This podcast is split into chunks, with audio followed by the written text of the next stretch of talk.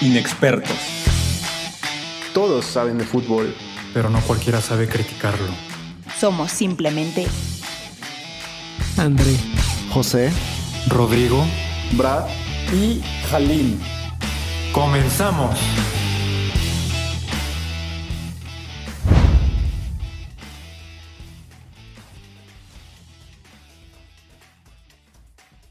¿Qué tal, inexpertos? Bienvenidos a un nuevo episodio. Estoy aquí acompañado de Halim y de Brad. Estamos listos para platicarles un poco de lo que pasó durante estas casi dos semanas, ya que no tuvimos una recapitulación la siguiente semana, la semana pasada, perdón.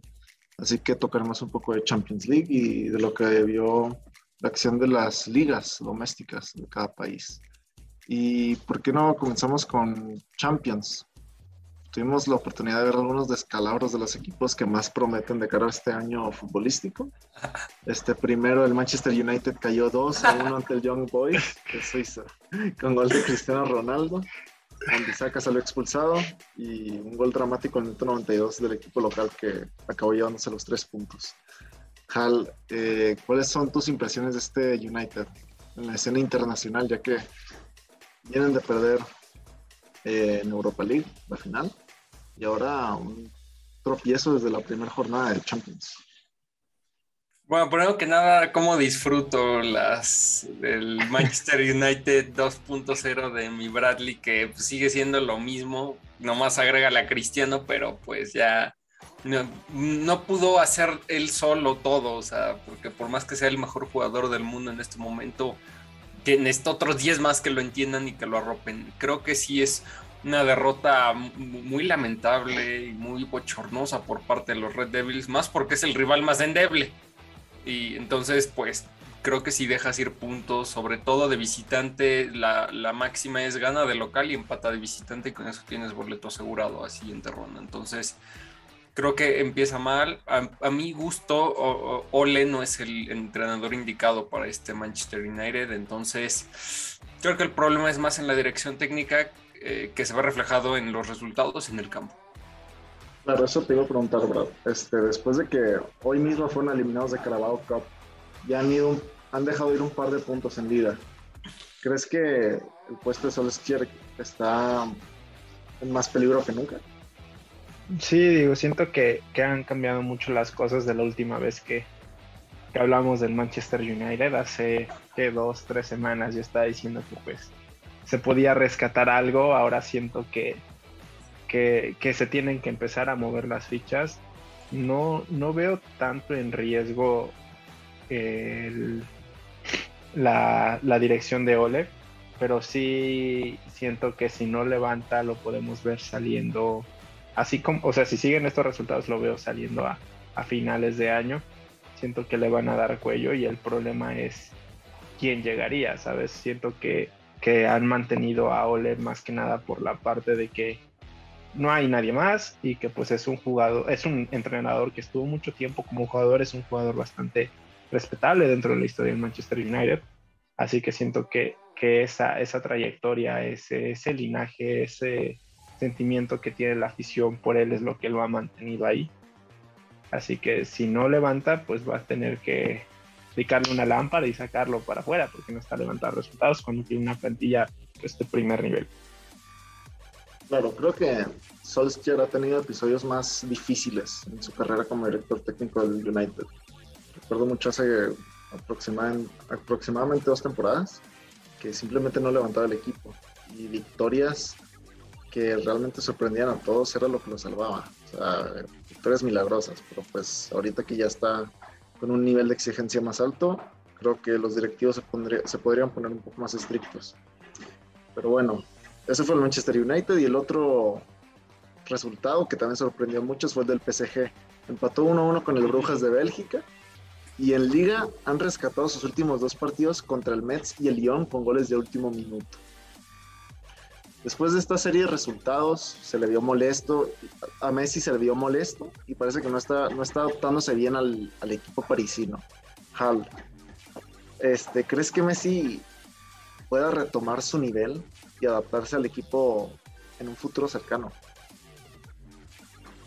Como culé, te diría que me encantaría que se adaptara lo más rápido posible y me encantaría verlo tener éxitos, pero simplemente creo que tantos años en una misma liga, en un mismo equipo y en una misma dinámica eh, se vuelve muy constante para un futbolista y ese común denominador hace que cuando salgas de tu zona de confort te va a ser un poco o mucho, muy difícil que puedas alcanzar los mismos eh, logros que, que, en donde ya estabas, ¿no? Entonces, creo que es el mismo problema que el United. Pochettino no es el entrenador indicado para ese equipo, que es un equipo lleno y repleto de estrellas que ambos equipos, como el United y el PSG, se mueren por ganar la Champions, pero que ni trayendo a los mejores del mundo lo van a conseguir porque es una cuestión de mala dirección administrativa, deportiva, eh, táctica, de, muchos otros tipos que si en, conjunto no funcionan, va a ser completamente imposible que vaya a funcionar. Entonces, creo que lo de Messi, está, ese vestidor ya estaba roto desde que llegó Neymar y creo que con la llegada de Messi y demás estrellitas terminó por completar el pedido. Así es que tarea difícil y no nos sorprende si termina regresando a Barcelona con una décima parte de lo que ganaba antes. Así que es, es risible esta situación del PSG y Messi. Claro, y también relacionado con el PSG, ¿verdad? ¿Crees que siguen siendo, o sea, después de estos resultados, ¿crees que siguen siendo ese candidato tan fuerte que se le esperaba hacer uh, antes del comienzo de esta temporada? Es complicado, ¿sabes? Este, siento que sí es una, menos en Champions, siento que la primera jornada, tanto como puede decir mucho, puede decir poco, siento que es una jornada muy engañosa. Pero lo veo más por la parte del PSG en liga, no está siendo tan dominante como se esperaría. Es un equipo que básicamente al equipo que está bajo en valor de mercado lo duplica sin problemas. Siento que que es donde realmente se ve la flaqueza del PSG en cuanto a vestidor, no tanto en cuanto a calidad individual. Pero siento que si no sigue así, si sigue así, perdón, y si no recomponen lo que queda del transcurso de este mes, que siento que es un mes bastante difícil porque es otra jornada de Champions, tenemos un poquito más de fútbol en liga, empiezan con las copas, digo, el Manchester United, por ejemplo, ya se cayó en la copa. Siento que es un mes muy muy, muy, muy definitivo para lo que va a ser el resto de la temporada. Si el PSG no empieza a verse dominante en las competencias en las que participa, pues tenemos, estamos hablando de un fracaso inminente. Claro, este, estos, estas semanas y este mes va a ser muy importante para el PSG, para, para Pochettino también, si es que no lo acaban este, despidiendo del club. Y bueno, continuamos con la Champions League. Este, también vimos mucha acción de ellos y lo voy a conjuntar un poco con, con Liga. En Premier League, los equipos de Premier League, vimos al Manchester City que aplastó 6 a 3 al Leipzig. Fue una feria de goles donde vimos un City letal al ataque, pero muy flojo en la parte defensiva. Consiguieron tres goles y los tres fueron de Nkunku.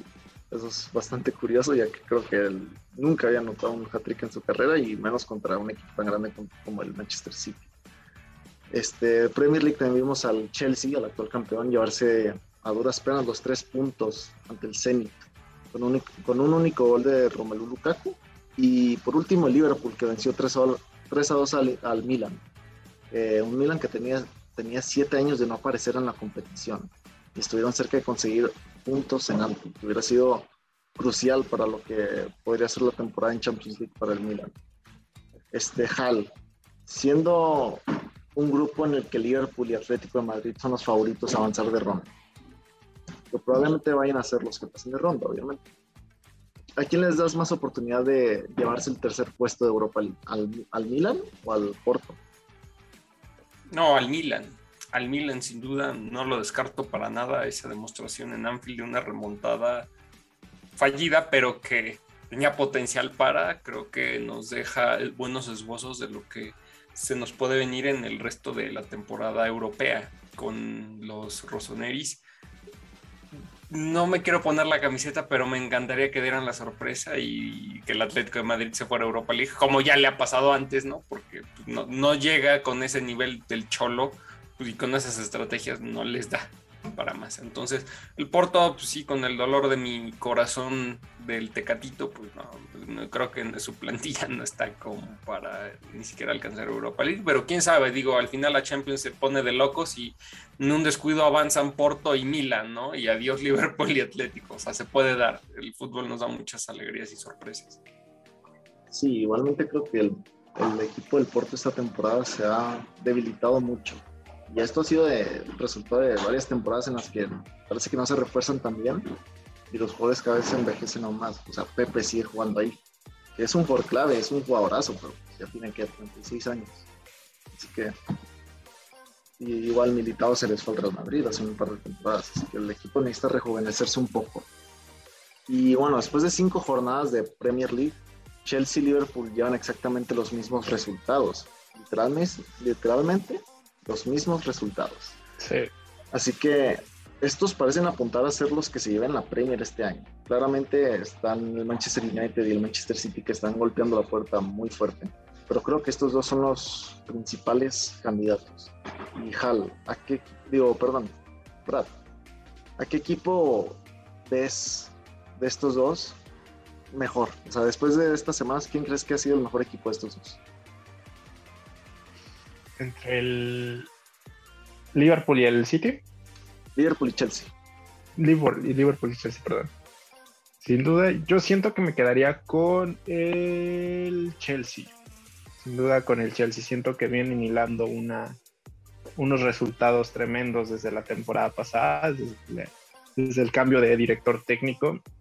Y siento que ahora sí los refuerzos que, que, que se trajeron, principalmente Lukaku, ese gran refuerzo estrella, está rindiendo lo que no rindieron todos los refuerzos que llegaron la temporada pasada.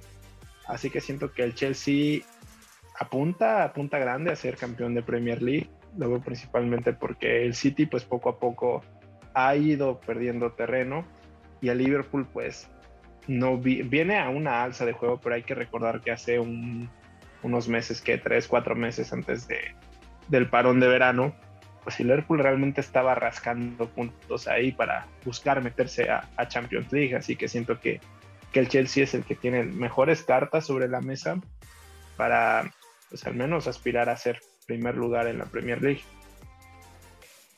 Claro, yo digo que no hay que descartar al Liverpool, porque recuperaron a sus figuras, a Van Dijk, Joe Gómez, Jordan Henderson también ya está de vuelta. Así que el Liverpool sigue teniendo la misma base de jugadores que salió campeón hace dos años. Que, como te digo, no creo que hay, haya que descartarlos tan fácilmente. ¿Y por qué no nos cambiamos de liga y vamos con la Liga Santander? Que sé que les interesa mucho esta liga. Bueno, el Barcelona cayó 3 por 0 ante el Bayern Múnich y el, panaro, el panorama en Cataluña se ve muy complicado. Este, pues también empataron ante el Granada este fin de semana en el Camp Nou. Hal, ya hemos hablado bastante del Barcelona, pero Dios. ¿crees que le llegó la hora a Kuman? ¿Se le acabó su tiempo aquí? Sí. Barcelona. Sin duda, desde hace tiempo, pero ves que a quién más traemos. Esa es, es- esa es la cuestión, porque además no es una cuestión únicamente deportiva, sino que también es una cuestión económica. O sea, ¿quién va a venir a Barcelona a tener el cuchillo aquí cada fin de semana en el cuello por un sueldo miserable? Perdón, pero yo creo que nadie se va a ir a aventar ese tirito, ni siquiera el más culé de todos, que Xavi, Puyol, Valdés o quien me pongas en la mesa, nadie va a ir a Ciudad Condal a arreglar ese desastre que tienen. Entonces, no gusta, pero también no tiene con qué, ¿no? Y cuando tuvo con qué, tampoco supo aprovecharlo. Entonces, evidenciado queda que Kuman no es el entrenador ideal, pero es que no hay otro. Estamos en una situación crítica y en la que vamos a tardar mucho en donde vamos a salir.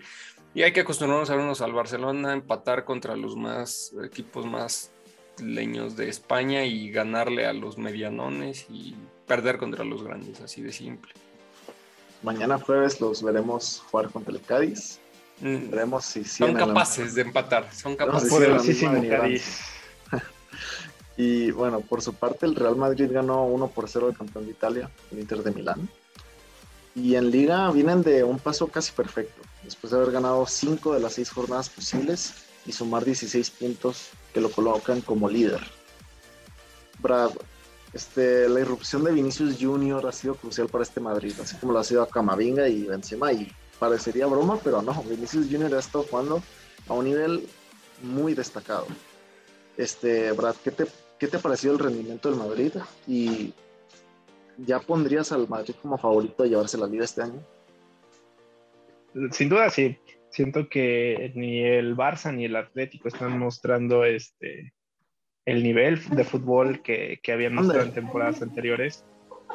El caso que no, que no, que no, que no esté, que no va a proliferar algún otro equipo que no sea el Madrid. Siento que está combinando muy bien este a los jugadores que ya tenía, mencionarse a, a Benzema, a Asensio que, que ah. se despachó un hat-trick recientemente, a Vinicius que está jugando a un nivel impresionante. Yo jamás pensé que iba a decir Vinicius está jugando a un nivel impresionante porque pues todos sabíamos, o sea, todos lo veíamos y decíamos, este güey que hace ahí jugando en el Madrid. Hasta Benzema lo sabía para decirle a Mendy que no se la pasara y ahora ahí están haciendo una mancuerna de miedo contra los equipos de toda la liga española. Siento que, que quien haya dicho hay que fichar a Vinicius, hoy estás frotándose las manos de la palmadita en la espalda que se va a llevar. Así que la neta, el Madrid lo veo como favorito para llevarse la liga. No lo veo trascendiendo en Europa. Siento que el resultado ante el Inter de Milán fue bastante engañoso. Y fue un gol. Fue un gol bastante afortunado, por así decirlo. Siento que el Inter mereció más durante la primera parte del juego. Así que, ¿lo veo llevándose la Liga Española? Sí. ¿Lo veo figurando en Europa? Claro, y ese gol de Rodrigo, me parece que la estadística era como lleva cuatro o cinco goles en Champions League de cuatro o cinco tiros. O sea, todos sus tiros en Champions League han sido goles. Igual porque juega cinco minutos cada temporada, ¿no? Pero mira, efectividad, ahí está. Así que veremos si el Real Madrid tiene con qué llevarse la, liga este año, que parece que sí no tanto por mérito propio, aunque sí, pero pues el Atlético de Madrid y Barcelona están muy titubeantes hasta ahora. Y por último, la Bundesliga. Bueno, el Bayern Múnich, como ya dije, venció 3 por 0 al Barcelona. Y como es costumbre, están aplastando la Bundesliga. Rival que se les pone enfrente, rival que golean 7-0. Pero también hay que destacar el Borussia Dortmund, que sacó la chamba para esta Champions League y venció 2 por 1 al Besiktas y actualmente se, y actualmente se están colocando terceros en la Bundesliga. Pero sin duda quiero destacar a Erling Haaland. O sea, ha sido el líder dentro de la cancha, hinchándose a goles y desde que llegó al Borussia Dortmund lleva 68 goles en 67 partidos. Números estúpidamente increíbles. Pero pues también quiero destacar las actuaciones de Jude Bellingham, que con sus 18 años parece que ya jugando décadas en Champions League. Es el Jadon Sancho 2.0. increíble. Pero bueno. Típico del Dortmund. A los dos les quiero preguntar si ven a Haaland poniéndose a la par de nombres como el de Cristiano Ronaldo en cuanto a cantidad de goles al final de su carrera, porque pues hasta ahora va encaminado a hasta pasarlo. Sí, yo creo que sí, la verdad. Sin duda lo de Haaland es impresionante, es una maldita bestia imparable, es una máquina de hacer goles brutal, o sea, verlo jugar ya es un espectáculo. Entonces, no sé si superarlos, pero alcanzarlos yo creo que sí. Y si no, pues quedaría ahí cerquita de ellos, pero sí, sí, sí. comparándolo obvio con Cristiano porque es más de su posición y Messi es, otro tipo de jugador, pero sí, sin duda, tiene todo. Esperemos que no se nos vaya desinflando como otros que ya sabemos que les ha pasado. Y no lo veo, ¿eh? porque lleva dos años que no deja de meter gol. No deja de meter gol Haaland. O sea, lleva literalmente dos años consecutivos que cada fin de semana prácticamente puedes apostar que va a meter por lo menos un gol. Es increíble. Pero pues igual, Brad. O sea, ¿crees que Haaland llega a tan siquiera igualar a Cristiano Ronaldo o hasta superarlo en goles? Porque tal vez en legado no será lo mismo pero pues, los números ahí están para hablar. Sí, no, siento que estoy de acuerdo contigo en la en cuestión de, legado, no creo que llegue a ser lo mismo. Este, la historia de Cristiano Ronaldo y de Messi son historias de, superación personal increíbles y Haaland pues, creció en, en una bandeja de plata pero sin duda no, no es por demeritarlo ni nada. Yo personalmente siento que, que sí, sí, si todo sigue, si sigue metiendo la cantidad de goles que está metiendo por temporada, si sigue rompiendo en el Champions, si sigue siendo titular, si, si todo apunta como está apuntando ahorita, yo sí veo a Haaland superando récords que, que, que, que, hoy por hoy juramos que, que iban a durar muchísimos, muchísimos años últimamente han circulado muchas estadísticas de que los números de Haaland en comparación con Cristiano y Messi a, la edad que tiene y realmente los está aplastando, o sea, está, está, está aplastándolos a nivel de goleo. Sí, inició en una liga más, más chica, por así decirlo, y pasó todo lo contrario de quienes dudaban que con su paso a la Bundesliga iba a bajar el nivel, que era, era una liga bastante pateada, que era una liga difícil que no llegaba al Bayern Múnich, que era el equipo con el que iba a tener todo. No está sacando adelante un Dortmund que, que se la viva más en penas que glorias, pero al parecer Haaland es quien está marcando una diferencia ahorita y está haciendo muy buena mancuerna con los jugadores jóvenes, más jóvenes que él, impresionante, que es Bellingham, y jugadores de trayectoria como lo son Royce. así que, bueno, personalmente, ojalá y lo supere o lo iguale, pues que goce tener dos generaciones de futbolistas que meten goles cuando quieren. Y bueno, inexpertos, eso es todo lo que tenemos que platicar por hoy. Una recapitulación de lo que vimos esta semana, estas dos semanas en el fútbol. Esperamos que les haya gustado. No olviden seguirnos en Instagram, en Facebook, en YouTube y acompáñenos siempre. Gracias.